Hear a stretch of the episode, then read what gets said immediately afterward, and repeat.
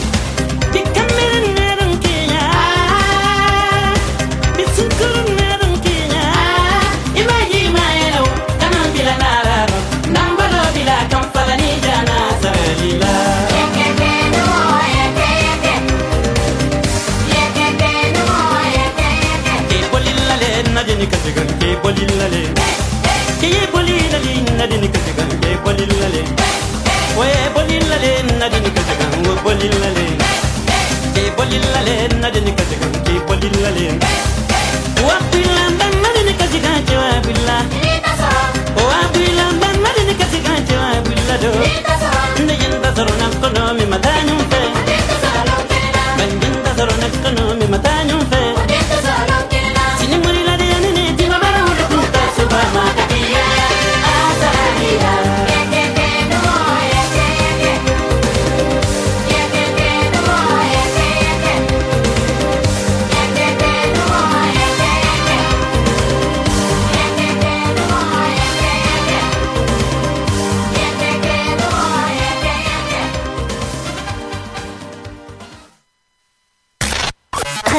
Votre web radio locale.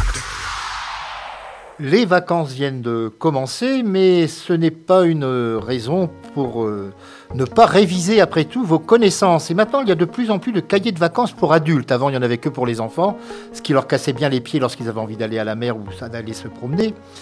Et dans ces cahiers de vacances pour adultes, il y a l'officiel qui est fait par Chifflet et compagnie. Alors ça va de 7 à 117 ans et il y a de, tout un tas de, de- d'exercices très amusants. Bon, à part tout ce qui touche aux maths, personnellement, j'y touche pas trop, c'est le cas de le dire. Mais il y a des, allusions, enfin des questionnaires sur le cinéma, sur la littérature, des énigmes à résoudre. Donc, euh, bah, ce cahier de vacances, il marche bien puisqu'il a été créé en 2007 et chaque année, il y a à peu près 700 000 exemplaires de vendus.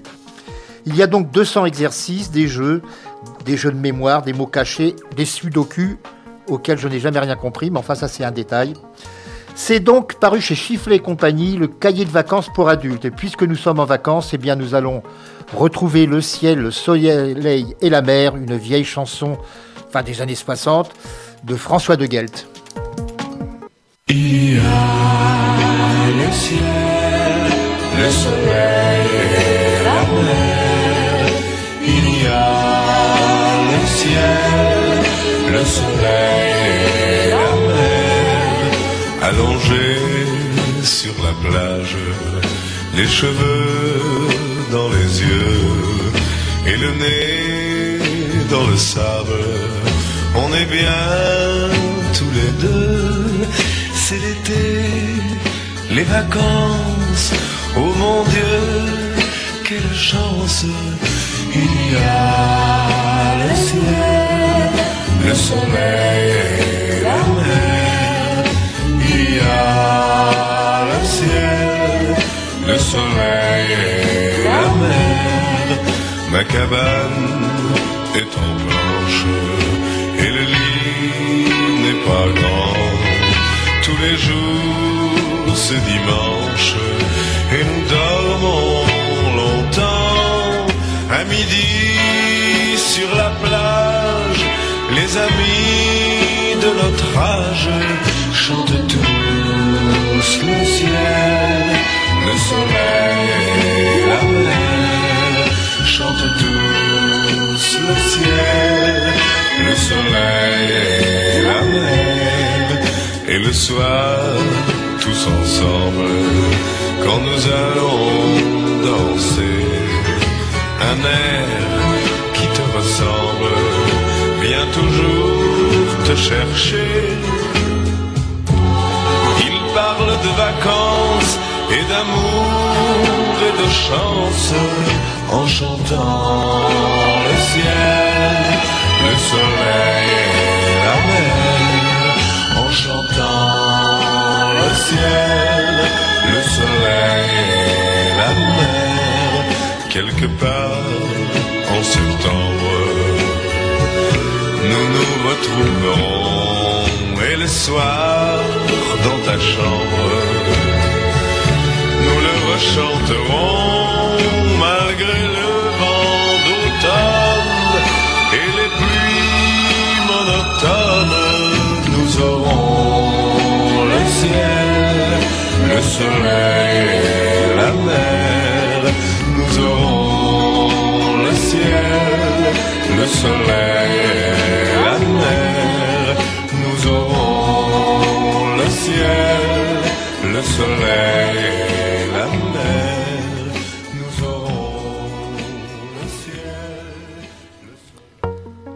et Eh bien, après cette chanson, nous restons dans le domaine de la chanson puisque nous allons parler du dictionnaire amoureux de la chanson française de Bertrand Dical. Alors, c'est la réédition en poche chez l'Abeille Plomb, puisque les éditions Plomb ont leur collection de poches qui s'appelle l'Abeille, de cet ouvrage.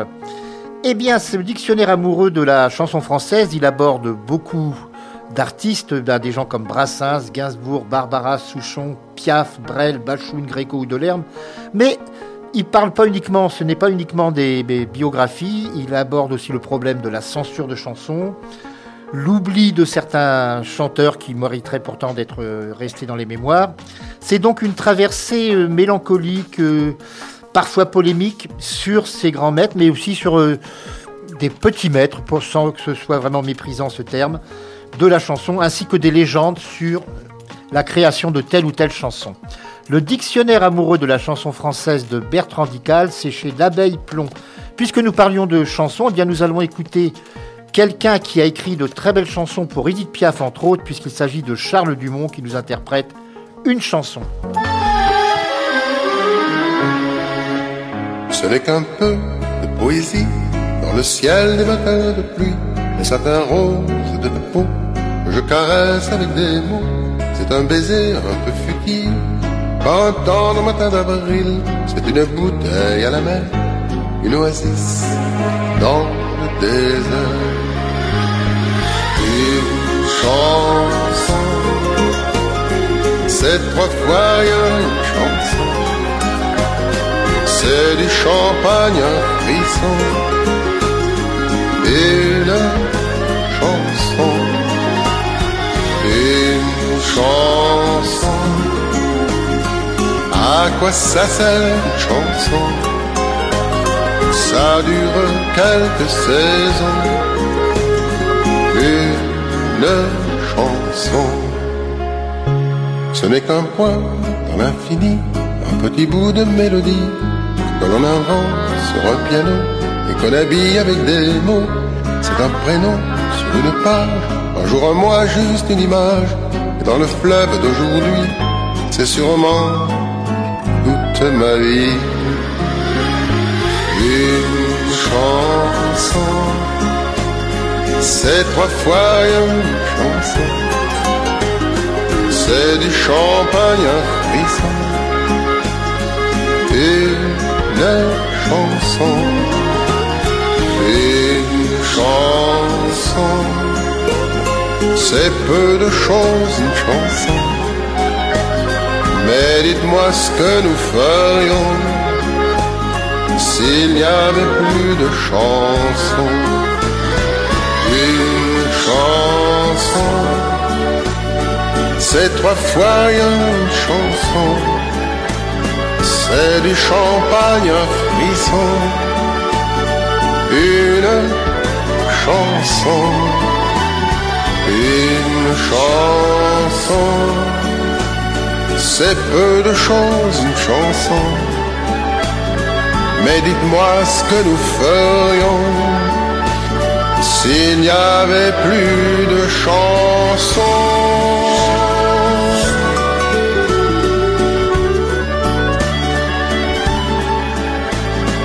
C'est du champagne frisson, une chanson.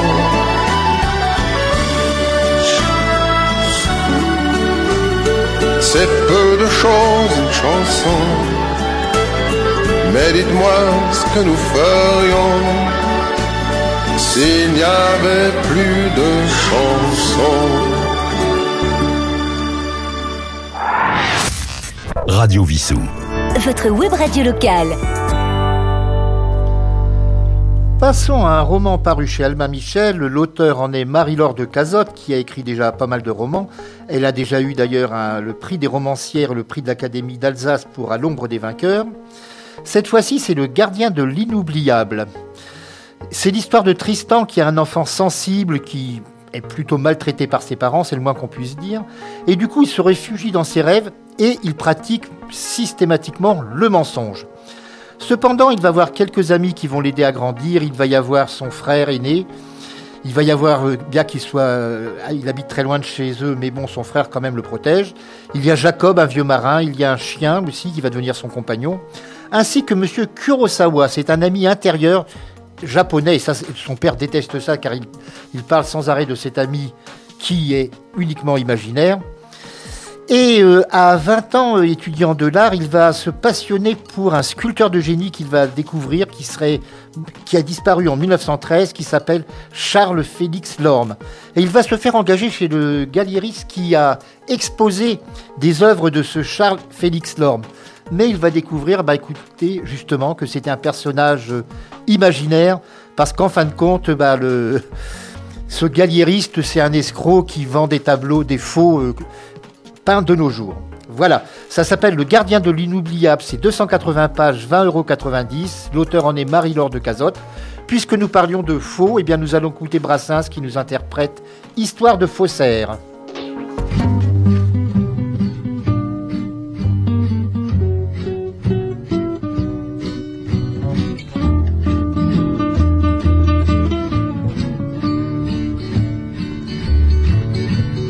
Se découpant sur champ d'azur, la ferme était fausse, bien sûr, et le chaume servant de toit, synthétique comme il se doit. Au bout d'une allée de faux buis, on apercevait un faux puits, du fond duquel la vérité n'avait jamais dû remonter. Et la maîtresse de séant dans un habit, ma foi, saillant de fermière de comédie à ma rencontre descendit. Et mon petit bouquet soudain parut terne dans ce jardin. Près des massifs de fausses fleurs offrant les plus vives couleurs Ayant foulé le faux gazon, je la suivis dans la maison où brillait sans se consumer un genre de feu sans fumée. Face au faux buffet Henri II, aligné sur les rayons de la bibliothèque en faux bois, faux bouquins achetés au poids. Faux aubusons, fausses armures, faux tableaux de maîtres au mur, fausses perles et faux bijoux, faux grains de beauté sur les joues, faux ongles au bout des menottes, piano jouant des fausses notes, avec des touches devant, pas le ivoire aux éléphants. Aux lueurs des fausses chandelles, enlevant ses fausses dentelles. Elle a dit, mais ce n'était pas sûr, tu es mon premier faux pas. Fausse vierge, fausse pudeur, fausse fièvre, simulateur. Ces anges artificiels venus d'un faux septième ciel. La seule chose un peu sincère dans cette histoire de faussaire et contre laquelle il ne faut peut-être pas s'inscrire en faux. C'est mon penchant pour elle et gros point du côté du poumon. Quand amoureuse elle tomba d'un vrai marquis de Carabas. En l'occurrence, Cupidon se conduisit en faux jeton, en véritable faux témoin, et Vénus aussi néanmoins. Ce serait sans doute mentir, par omission de ne pas dire que je leur dois quand même une heure authentique de vrai bonheur. Radio Vissou. Votre web radio locale. Nous parlions d'un ouvrage paru aux éditions Albin Michel, et eh bien nous allons passer à un autre ouvrage de cette maison d'édition. Alors l'auteur là cette fois-ci c'est Valérie Pinault-Valencienne qui vient de publier, c'est récent, ça vient de paraître le 1er janvier dernier, le 1er juin, pardonnez-moi, 2023, Belles à tout prix. Alors nous sommes au Spa Alfonso, c'est le berceau andalou des cures de remise en forme. Et là-bas, on peut dire qu'il se passe des choses étranges. Certains patients rajeunissent et d'autres bah, ils disparaissent. Alors, est-ce qu'il vaut mieux rajeunir ou disparaître? Comment arrêter le mystérieux assassin qui sévit dans les rangs du staff médical? Et cette curiosité qu'a déjà naturellement Marie-Claude Le Goff, qui est une sexagénaire qui était plaquée par son mari d'ailleurs, eh bien cette curiosité elle est exacerbée dans cette histoire. Et assistée par une autre cliente qui s'appelle Isabelle, elle va essayer de savoir ce qui se passe derrière les palmiers et les soins de luxe. Donc il va y avoir des crimes, de la passion, ça va faire un cocktail pour le moins dangereux. On va voir arriver une milliardaire, entre autres, avec euh, ce qu'on peut appeler son gigolo en quelque sorte. Et on va apprendre que ce gigolo, en fin de compte, ça serait un agent secret d'un pays étranger. Mais enfin, je ne vous en dis pas trop. Eh bien, c'est pas vraiment un roman policier, c'est plutôt une comédie policière où la loufoquerie le dispute au drame. Valérie Pinault-Valencienne, Belles à tout prix, c'est chez Albin Michel, un ouvrage de 352 pages de 20 euros, 21,90 euros. Puisqu'on parle de beauté, eh bien maintenant ça va être Marc Lavoine et Catherine Ringer. Qu'est-ce que t'es belle?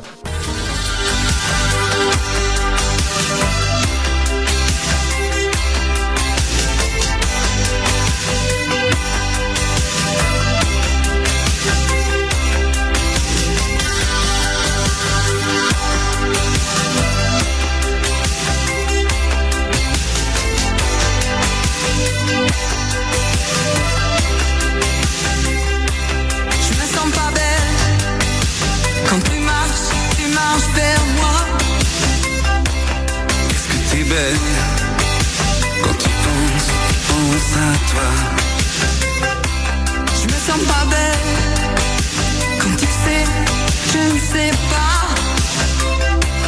Qu'est-ce que tu es belle?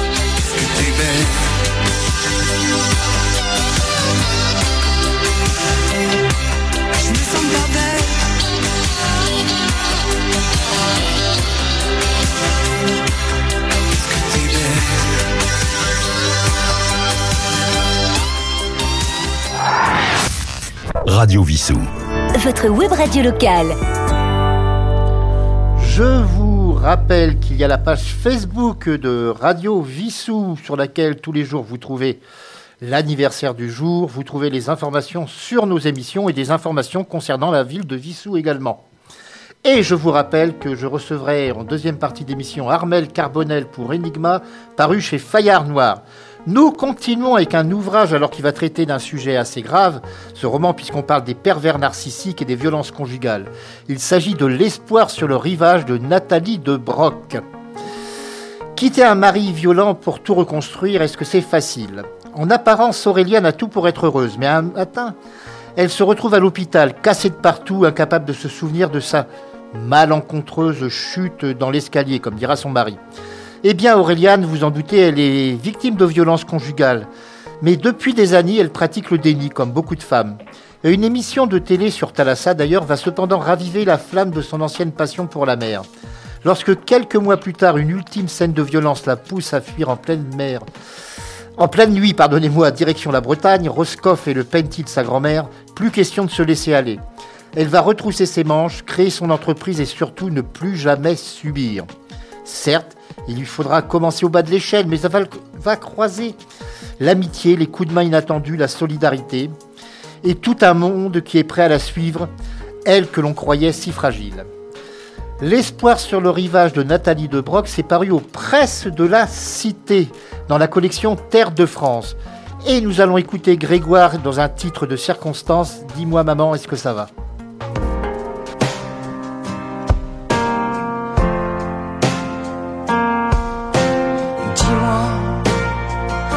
Ça ne finira pas ensemble. Tu ne t'arrêteras pas pour descendre. J'ai tellement envie de l'entendre. M'aventurer sans toi, me dépêcher sans toi. Mes mains ballantes, ça sert à quoi? Ça sert à rien. Sans toi, ça fait pas du bien. Sans toi, marches errantes, ici ou là. Allez, dis-moi que tout ça ne finira pas ensemble. Tu ne t'arrêteras pas pour descendre. J'ai tellement envie de l'entendre. Passer l'hiver sans toi, c'est un calvaire. Sans toi, quand tu t'absentes, il fait si froid, il fait si rien. Sans toi, les mêmes matins. Sans toi, vie insolente, vie de pourquoi? Allez, dis-moi que tout ça ne finira pas ensemble. Tu ne t'arrêteras pas pour descendre. J'ai tellement envie de l'entendre. Allez, j'aurai toujours tes bras pour m'attendre et que tu rendras ma vie folle et. J'ai tellement envie de l'entendre toucher le sable sans toi, indispensable toi, ni vide ou pente, plus de dégâts, juste ta main, ta voix sur mon chemin de croix. Si ça te si tu y crois, alors dis-moi que tout ça ne finira pas ensemble. Tu ne t'arrêteras pas pour descendre. J'ai tellement envie de l'entendre.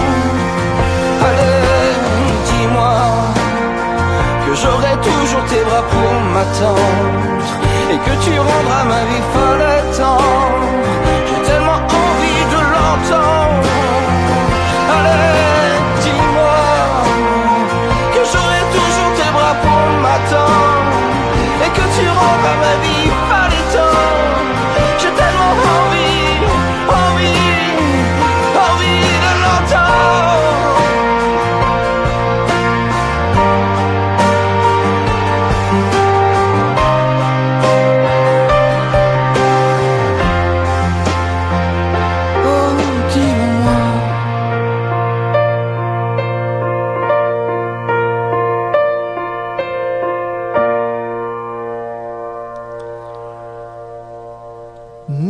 Terminons cette première partie avec un roman paru aux éditions de l'Aube Noire.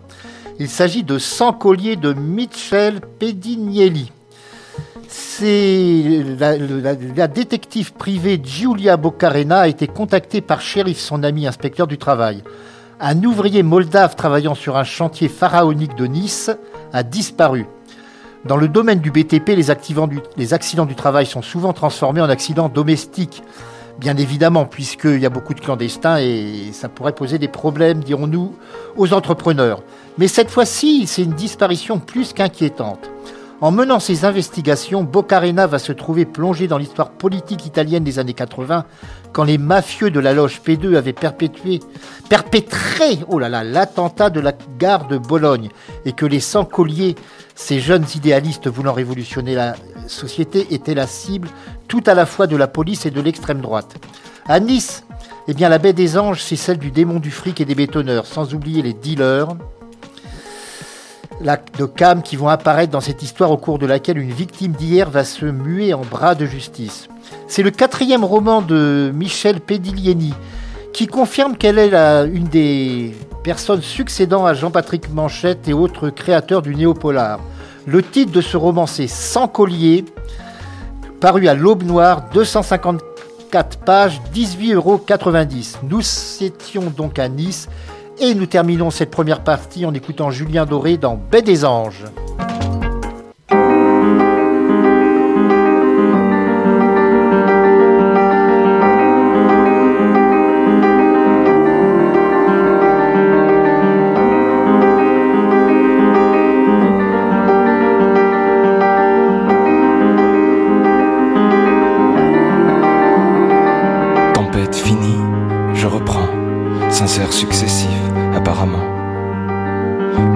Paranoïa critique irritée au non-dit, à l'oubli, à sa cacomie. Effacée par une gomme à mâcher et fixée par une colle à sniffer. Je te dis bref, mon cœur, bref, attends. WC clos et ombre portée sur tes bâchères sous ta robe Chloé. Je remonte tes cuisses, mon ange avale la pente et toi, toi tu penses au passé, puis, puis tu te mets à bafouiller un joli et cendré laisser-aller. Bouche entr'ouverte à contre-temps, puis de révis, attends, je glisse à un seul ski.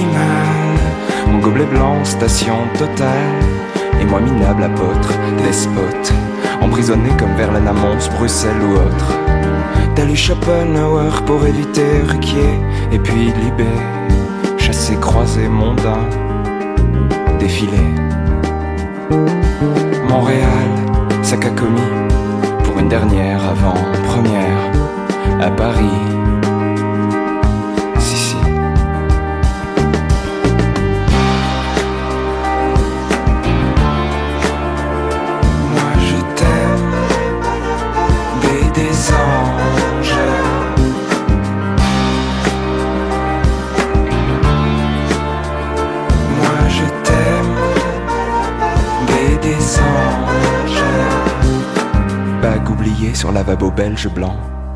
Des clics hostiles, symbole du manque. Attends, attends. Quelques mois auparavant, j'aurais oublié paumer mon nez, ma CB, mon billet, mes parents. Les valeurs ont du goût, mon cœur et tes yeux sont le poivre, le sel, l'origan. Ton amour a du sens, mon amour, sens unique aux rues piétonnes. Mes délicates allées de cyprès, de chêne, de gland, de pommes. Alors, on les encule tous, mon amour à sec, à blanc. Ils pensent toujours que Clint et Picasso faisaient du dessin pour enfants, mais. Mais nous. Nous. On est des chiens andalous.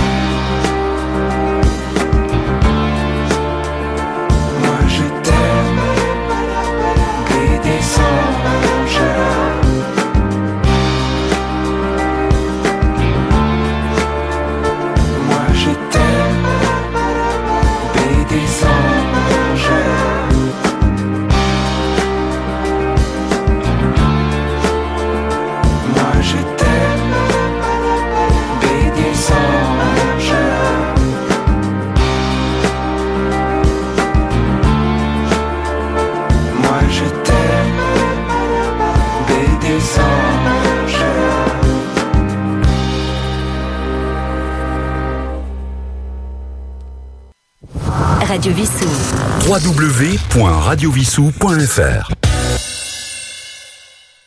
Eh bien, en cette deuxième partie d'émission, je suis en compagnie par téléphone, comme d'habitude, de Armel Carbonel pour Enigma, paru aux éditions Fayard, dans la collection Fayard Noir. Et on va bien comprendre que c'est effectivement un ouvrage très noir sur beaucoup d'aspects. Armel Carbonel, bonjour. Bonjour Roland, bonjour à tous. Donc, vous venez de publier cet ouvrage qui n'est pas du tout votre premier ouvrage. Vous avez déjà publié un certain nombre de romans. Et j'ai vu que vous, dans votre dossier de presse, que vous étiez surnommée la nécromancière. Vous intéressez-vous à ce point au dialogue avec les, les morts? Alors en fait, c'est un, c'est un surnom qui m'a été donné à l'époque euh, où j'étais en auto-édition, puisqu'effectivement là j'en suis à mon cinquième livre avec Enigma, mais j'étais en auto-édition avant. Et ce surnom m'a été donné parce que la sensation de mon petit lectorat à l'époque était que je faisais parler les morts à travers mes romans, puisque j'ai toujours eu des romans euh, d'ambiance euh, qui font que les lieux eux-mêmes ont l'impression, enfin, ça donne l'impression qu'ils respirent, qu'ils vivent. Et donc, c'est ce petit surnom, nécromancière, donc euh, forcément la contraction de nécro et romancière, qui est né il y a plus de dix ans maintenant. Bah, ce dialogue avec les morts, nous, en avons parlé l'autre jour en préparant un petit peu cette émission. Il y a une auteure euh, anglophone, justement, qui joue le rôle d'une euh, employée de, de morgue, dirons-nous, et qui parle avec les morts, enfin qui écoute les morts. Nous en avons parlé tous les deux il n'y a pas très longtemps. Mhm. Alors, moi personnellement, c'est davantage la sensation. euh, je vais vous donner un exemple concret sur l'un de mes livres, notamment Sinestra. L'écriture de Sinestra, qui est donc mon avant-dernier livre, j'ai vraiment eu la sensation de ne plus rien maîtriser dans l'écriture. C'est-à-dire que j'avais la sensation de passer euh, une sorte de message, le message de ces enfants, puisque ça parle d'enfants qui fuient le conflit mondial euh, en 1942 pour se réfugier en Suisse au Val Sinestra. Et j'avais la sensation de ne rien maîtriser de ce qui leur arrivait. Je ne faisais que retranscrire, retranscrire quelque part ce qu'ils me soufflaient à l'oreille. Voilà, voilà un petit peu la. ma- C'est un peu le cas de, certains. la- C'est un peu le cas de certains médiums. Oui, sauf que je n'en suis pas une. Oui. voilà. Ah, sait-on Euh, jamais Peut-être ne le savez-vous pas. Sait-on jamais Sait-on jamais Peut-être que ces enfants, en tout cas, c'est drôle ce que vous dites, parce que la, la, la sensation que j'ai eue en, en écrivant et en étant euh, près d'eux, et eux près de moi, c'est que ces enfants avaient peut-être existé. Voilà. Alors, vous êtes aussi euh, passionné par les huis clos. Bah, Le premier huis clos, à ma connaissance en littérature policière, c'est le la chambre jaune, le, le mystère de la chambre jaune de Gaston Leroux. Oui. Je pense que vous l'avez oui, lu et que euh, vous connaissez la, la solution. Oui, oui, oui. Donc je ne dirai rien. Euh, là, après, bon, il y en a eu bien sûr beaucoup d'autres à travers euh, les époques. C'est vrai que moi, je suis fascinée par les histoires à huis clos. Euh, je pense que ça date de l'enfance, puisqu'il y a un événement très précis en fait qui, euh, qui est à l'origine de cette adoration pour les lieux, parce que c'est pas seulement l'histoire à huis clos, c'est aussi l'adoration pour les lieux que j'ai et que mon personnage dans Enigma Barbara a repris aussi cette fascination.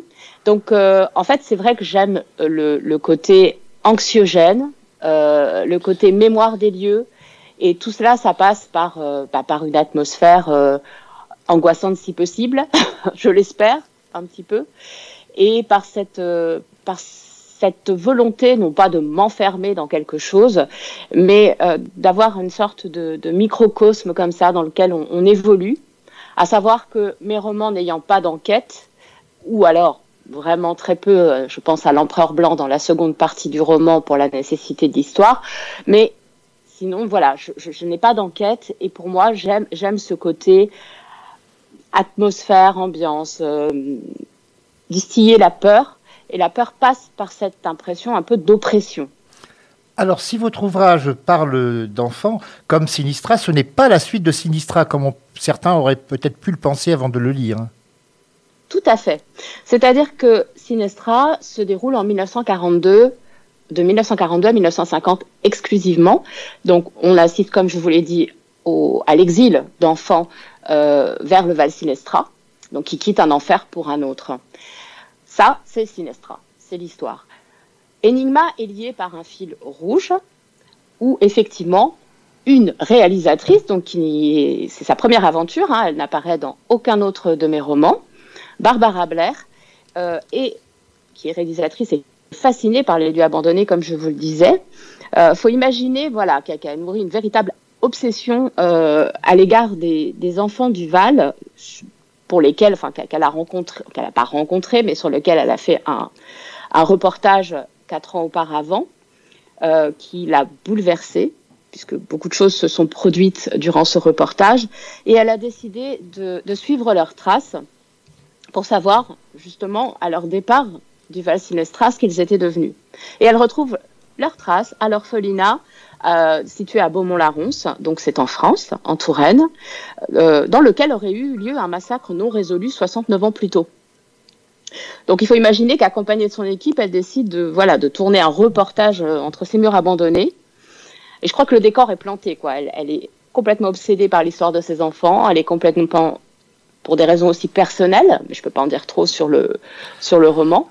Et on se retrouve donc au milieu de cet orphelinat où un massacre aurait eu lieu. Euh, et donc le lien avec Sinestra, il est ténu, enfin il est ténu, il est important et ténu à la fois, c'est-à-dire que on peut les lire indépendamment, sans, puisque je fais des rappels bien sûr, à ce qui est arrivé à ces enfants en 1942. Cette euh, héroïne, donc Barbara Blair, elle est passionnée, comme vous le dites, de mystère. Est-ce qu'elle n'est pas un petit peu votre double? Alors, elle a beaucoup de moi, ou j'ai beaucoup d'elle. C'est au choix. Effectivement, nous avons beaucoup de points communs bien plus que vous l'imaginez d'ailleurs. Euh, mais effectivement, je crois que là, j'avais besoin de, de, non pas de parler de moi, mais de faire ressentir ce que, ce que j'éprouve. Et c'était le meilleur moyen. Euh, j'avais besoin de l'amener. Moi, j'ai moi-même euh, visité l'orphelinat de Beaumont-la-Ronce. Euh, avec l'autorisation du propriétaire à deux reprises. Je me suis perdue dans ces 4000 mètres carrés de ruines à l'époque, puisqu'il a, il est en cours de, vente, voire il a déjà été acquis. Et donc j'ai eu l'occasion d'immortaliser euh, ce, cet endroit magnifique qui, qui a connu euh, mille vies, hein, puisque euh, il a été à la fois maison de retraite, orphelinat, enfin il y a eu beaucoup de beaucoup de vocations. Et j'ai parcouru donc ces couloirs avec avec avec la même euh, sensation que Barbara, c'est-à-dire cette envie de comprendre, cette envie de sentir, cette envie de... Donc euh, oui, oui, Barbara est très proche de, moi à bien des niveaux. Alors en lisant votre ouvrage, je, n'ai pas pu m'empêcher de penser à des faits qui se sont déroulés dans certains orphelinats hors de France. Je pense entre autres à ce qui s'est passé dans des orphelinats irlandais où bien on a retrouvé des enfants euh, qui, malheureusement qui sont sont morts à, la suite de sévices. Euh, c'est arrivé au Canada. Au Canada, c'était surtout la culture indienne qui a été euh, annihilée. Mais j'ai pensé à, ces enfants que, dont personne ne se souciait, en fin de compte. Oui. Là, moi, mon intention était, euh, parce que oui, j'ai eu connaissance également de ces terribles faits, mais mon, mon intention était très différente, puisque c'est vrai qu'une fois qu'on lit le roman, on comprend aussi, euh, je dirais que c'est quand même lié aux enfants qui, euh, du Val qui y sont, et c'était vraiment euh, dans un but fictionnel, puisqu'effectivement, il n'y a pas eu de réel massacre euh, à l'orphelinat de Beaumont-la-Ronce. C'est une invention de ma part. Euh, malheureusement, ça a existé. Euh, pas dans les conditions dans lesquelles je présume euh, du roman, puisque c'est assez dur. Hein. Oui, alors il ne faut pas dévoiler. C'est toujours la difficulté lorsqu'on le parle d'un roman policier, c'est de ça. donner l'envie au lecteur- au- à l'auditeur de devenir un lecteur, mais sans pratiquement rien dévoiler. Voilà. Euh, mais en fait, je ne me suis absolument pas inspirée d'un quelconque fait malheureusement réel. Mais tout cas, on constate que les que ces disparitions, en fin de compte, personne ne veut en parler. La plupart des gens que Barbara va euh, rencontrer, c'est devenu un, tabou. Oui, c'est devenu un tabou et en même temps, il célèbre l'événement. Donc c'est un petit peu un paradoxe, c'est-à-dire qu'il y a euh, ce qu'on appelle l'heure fantôme, c'est l'heure à laquelle présumément les enfants et les encadrants aussi euh, auraient disparu en laissant les signes d'un massacre. Et tous les ans, le village de Beaumont-la-Ronce commémore cette heure fantôme en accrochant des poupées. Alors ça m'a fait arbre. penser cela à Stephen King. Ah bon? Ah oui, Lequel c'est par hasard, je pense. Alors, euh, moi, j'adore Stephen King. J'ai tout lu de Stephen King. Après, je pense qu'il y a peut-être des, comment dire, des influences un peu inconscientes, parce que euh, moi, en fait, au départ, cette, euh, cet arbre euh, aux poupées, hein, qui, qui, qui est présent dans le, dans le roman et qui, qui permet de, de commémorer le- leur fantôme, et donc les habitants, enfin les, les enfants viennent accrocher des poupées, euh, euh, voilà, en mémoire des, des orphelins disparus.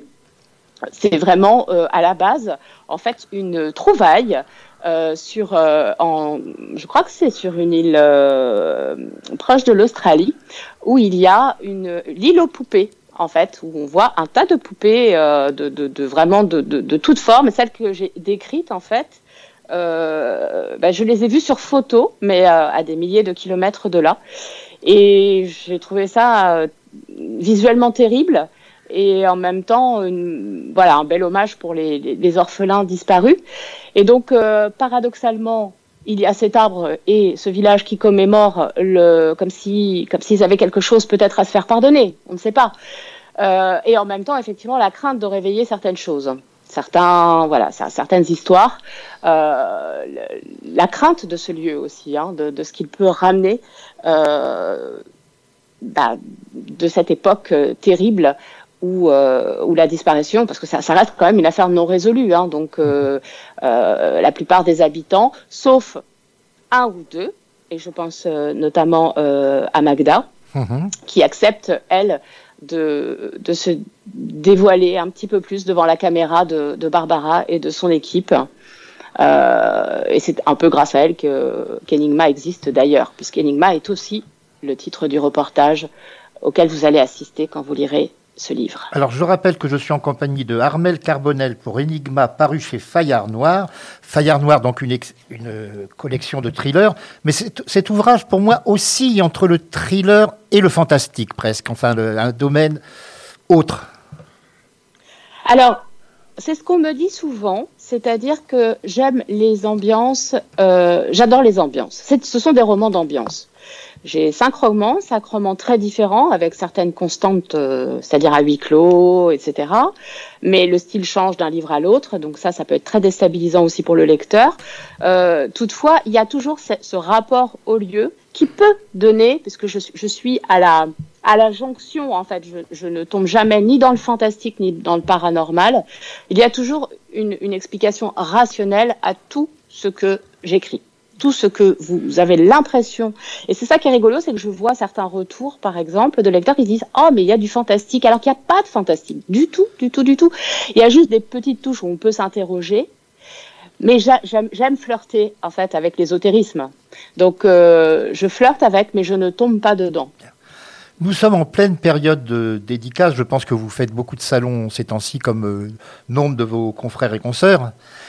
Quel est votre rapport avec vos lecteurs? Est-ce qu'il y a des lecteurs justement qui viennent, euh, Parlons justement de ce volume précédent, parce que la plupart n'auront pas encore lu Enigma, mais parlons de Sinistra. Est-ce qu'il y en a qui viennent vous en parler, le- dire leur sensation de lecteur? Oui, oui, oui. J'ai beaucoup déjà, j'ai un, un très grand rapport, enfin j'ai un très grand respect pour euh, pour mes lecteurs, et c'est vrai que quand euh, j'aime les rencontres vraies, donc j'aime échanger, j'aime euh, et souvent il y a une forme de pas d'amitié parce que on va pas aller jusque là, Complicité. il y a un vrai dialogue. Complicité. Ouais, une complicité ou un vrai dialogue euh, pour certains qui, qui s'installe au fil des années et que le retour soit positif hein, de lecture ou non, peu importe, euh, du moment qu'il est respectueux, il y a, il y a une vraie communication qui, qui s'installe. Je réponds sur Instagram, je réponds sur Facebook quand on me pose des questions. Je n'hésite pas à entrer dans une discussion. Et c'est vrai que j'ai euh, beaucoup de lecteurs fidèles et puis ceux qui me découvrent aussi, euh, avec qui viennent, alors notamment pour Sinestra. Alors je vois le week-end euh, dernier, enfin là, je, je suis rentrée euh, avant-hier, j'étais euh, à Mont-de-Marsan, euh, à la librairie Lacoste. Euh, je n'étais pas toute seule, hein, j'étais entourée de, de consoeurs. Et j'ai eu énormément, je dirais, d'amour, parce que c'est ça aussi, les rencontres. Hein, c'est énormément d'amour, c'est-à-dire on a très peu de lecteurs qui viennent euh, nous voir en nous disant j'ai pas du tout aimé votre roman. En règle générale, ceux qui, qui viennent vous voir, c'est euh, c'est parce qu'ils ont apprécié et qui voilà, ils aiment ils aiment en parler. Et là, j'ai été euh, agréablement surprise euh, des retours de notamment de, de, de Sinestra, mais pour certains déjà d'Enigma. Donc euh, ça, c'était aussi une C'est un bon point. c'était aussi très, oui, c'était un bon point. Et puis des autres, hein, mais euh, c'est vrai que si on se focalise sur euh, Sinestra et Enigma, été vraiment agréablement surprise, d'autant qu'en fait, même s'il y a un petit fil rouge, on peut, je crois, aimer l'un et ne pas aimer l'autre. Donc c'est ça qui est, qui est assez cu- curieux. Mais, euh, mais oui, oui, j'ai déjà, euh, j'ai déjà euh, cette, euh, voilà, ce, ce, ce repère. Et il y a vraiment, ça touche toutes les tranches d'âge. Euh, j'ai des jeunes femmes de, alors jeunes femmes parce que j'ai 48 ans, donc euh, à 25 ans pour moi on est vraiment jeune. des jeunes femmes de 25 ans qui euh, qui viennent et qui, qui qui me parlent, voilà, avec des mots, et puis des personnes de 70 ans qui ont un ressenti peut-être un petit peu différent, mais en fait je me rends compte que ça couvre quand même un grand nombre de lecteurs, n'y a pas de tranche d'âge dédiée euh, au genre. Bien. Alors, là, euh, il y a très peu de temps, je recevais Sandrine Deptombe qui m'a parlé d'une association, je ne sais pas si vous en êtes membre, de d'écrivaines euh, de thrillers. Qui il y a il y a le mot louve, ce sont les louves, je ne sais plus quoi. Je ne sais pas si. Les louves du polar. Ah, vous connaissez donc. Vous connaissez les louves Oui. du polar. Je connais, j'étais d'ailleurs avec elle, c'est son, donc, à Mont-de-Marsan ce week-end, donc un certain nombre de, puisque je crois que ce collectif rassemble plus de 33 auteurs, je ne veux pas dire de bêtises. Euh, donc effectivement, ce, moi je, j'en fais partie, mais aujourd'hui, techniquement parlant, je n'en fais pas partie activement. Voilà. Donc, euh, mais je, je trouve que la, la cause est belle, parce que c'est vrai que la littérature noire euh, en France est déjà plus compliquée, euh, par exemple, qu'aux États-Unis euh, à, à placer. Je parlerai pas de, de, de sous-genre, hein, mais euh, parce que c'est pas du tout comme ça que je, le, que je considère la littérature noire. Euh, toutefois, la place euh, des, des femmes on se rend compte aujourd'hui, enfin en tout cas, certaines des fondatrices justement de ce, de ce collectif euh, se sont aperçues que la place des femmes en librairie, dans la presse, euh, était euh, très compliquée. Non pas que nos homologues euh, masculins euh, prennent tout le voilà hein, tout le tout le champ, mais en fait, on a l'impression qu'une femme aujourd'hui, quand elle écrit du, du polar, c'est forcément du thriller euh, domestique avec des histoires d'amour, des choses. Alors que les femmes savent aussi euh, écrire euh, d'autres choses au même titre que leurs homologues masculins. Et donc, euh, pour essayer de, promouvoir la littérature féminine, effectivement, le collectif s'est créé et mène des actions en ce sens. Euh, et je, trouve que c'est euh, louable et, ça fonctionne. Ça fonctionne petit à petit. On voit évoluer un petit peu, un petit peu plus de livres de, de femmes, de polars de femmes sur les tables. Euh, peut-être bientôt un peu plus de presse. Euh, la preuve, là, je suis à la radio. Donc, euh, Et je peux vous dire que dans cette émission, nombre de femmes ayant écrit des polars sont passées. Bon, je viens de vous citer Sandrine Destombes, il y a eu Petroni Rostagna, il y a eu Daniel Oui. Thierry, aujourd'hui il y a vous, et il y en a d'autres que j'ai cer- certainement oubliés dans ma liste. Nous allons arriver au terme de cette émission. Est-ce que vous- je présume que vous avez déjà un autre livre en préparation? Alors, oui, en préparation dans ma tête. Dans Tout votre tête, oui, mais enfin, il est. Quand c'est dans la tête, c'est déjà. Il ne reste plus qu'à l'écrire, si on peut dire. Exactement. Bien, alors je rappelle le titre de votre ouvrage, euh, Armel Carbonel, c'est Enigma, c'est paru chez Fayard Noir. Alors c'est un ouvrage qui fait 390 pages. Le prix est de 22,90 euros. Comme ça, si vous allez chez votre libraire, préparer votre carte bleue, votre carte bancaire ou préparer euh, votre argent liquide. De toute façon, tout ce qui est acceptable est pris par les- nos amis libraires. Nous allons conclure cette émission avec une chanson en rapport avec les orphelins. C'est Barbara qui nous interprète Les boutons dorés. Radio Vissou. www.radiovissou.fr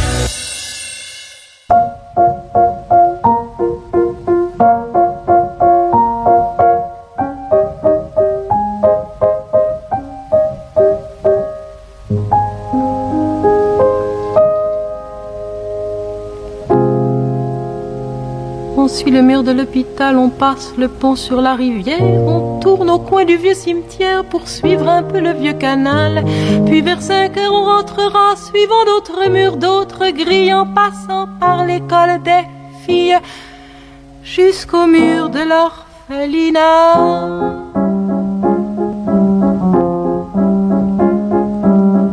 Casquette à galons dorés, en capote à boutons dorés, tout au long des jeudis sans fin, voyez passer les orphelins.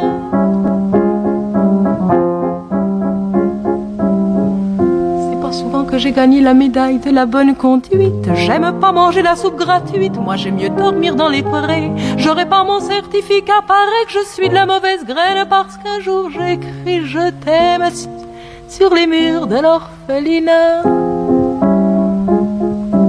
En casquette à galons dorés, en capote à boutons dorés, tout au long des jeudis sans fin, voyez passer les orphelins.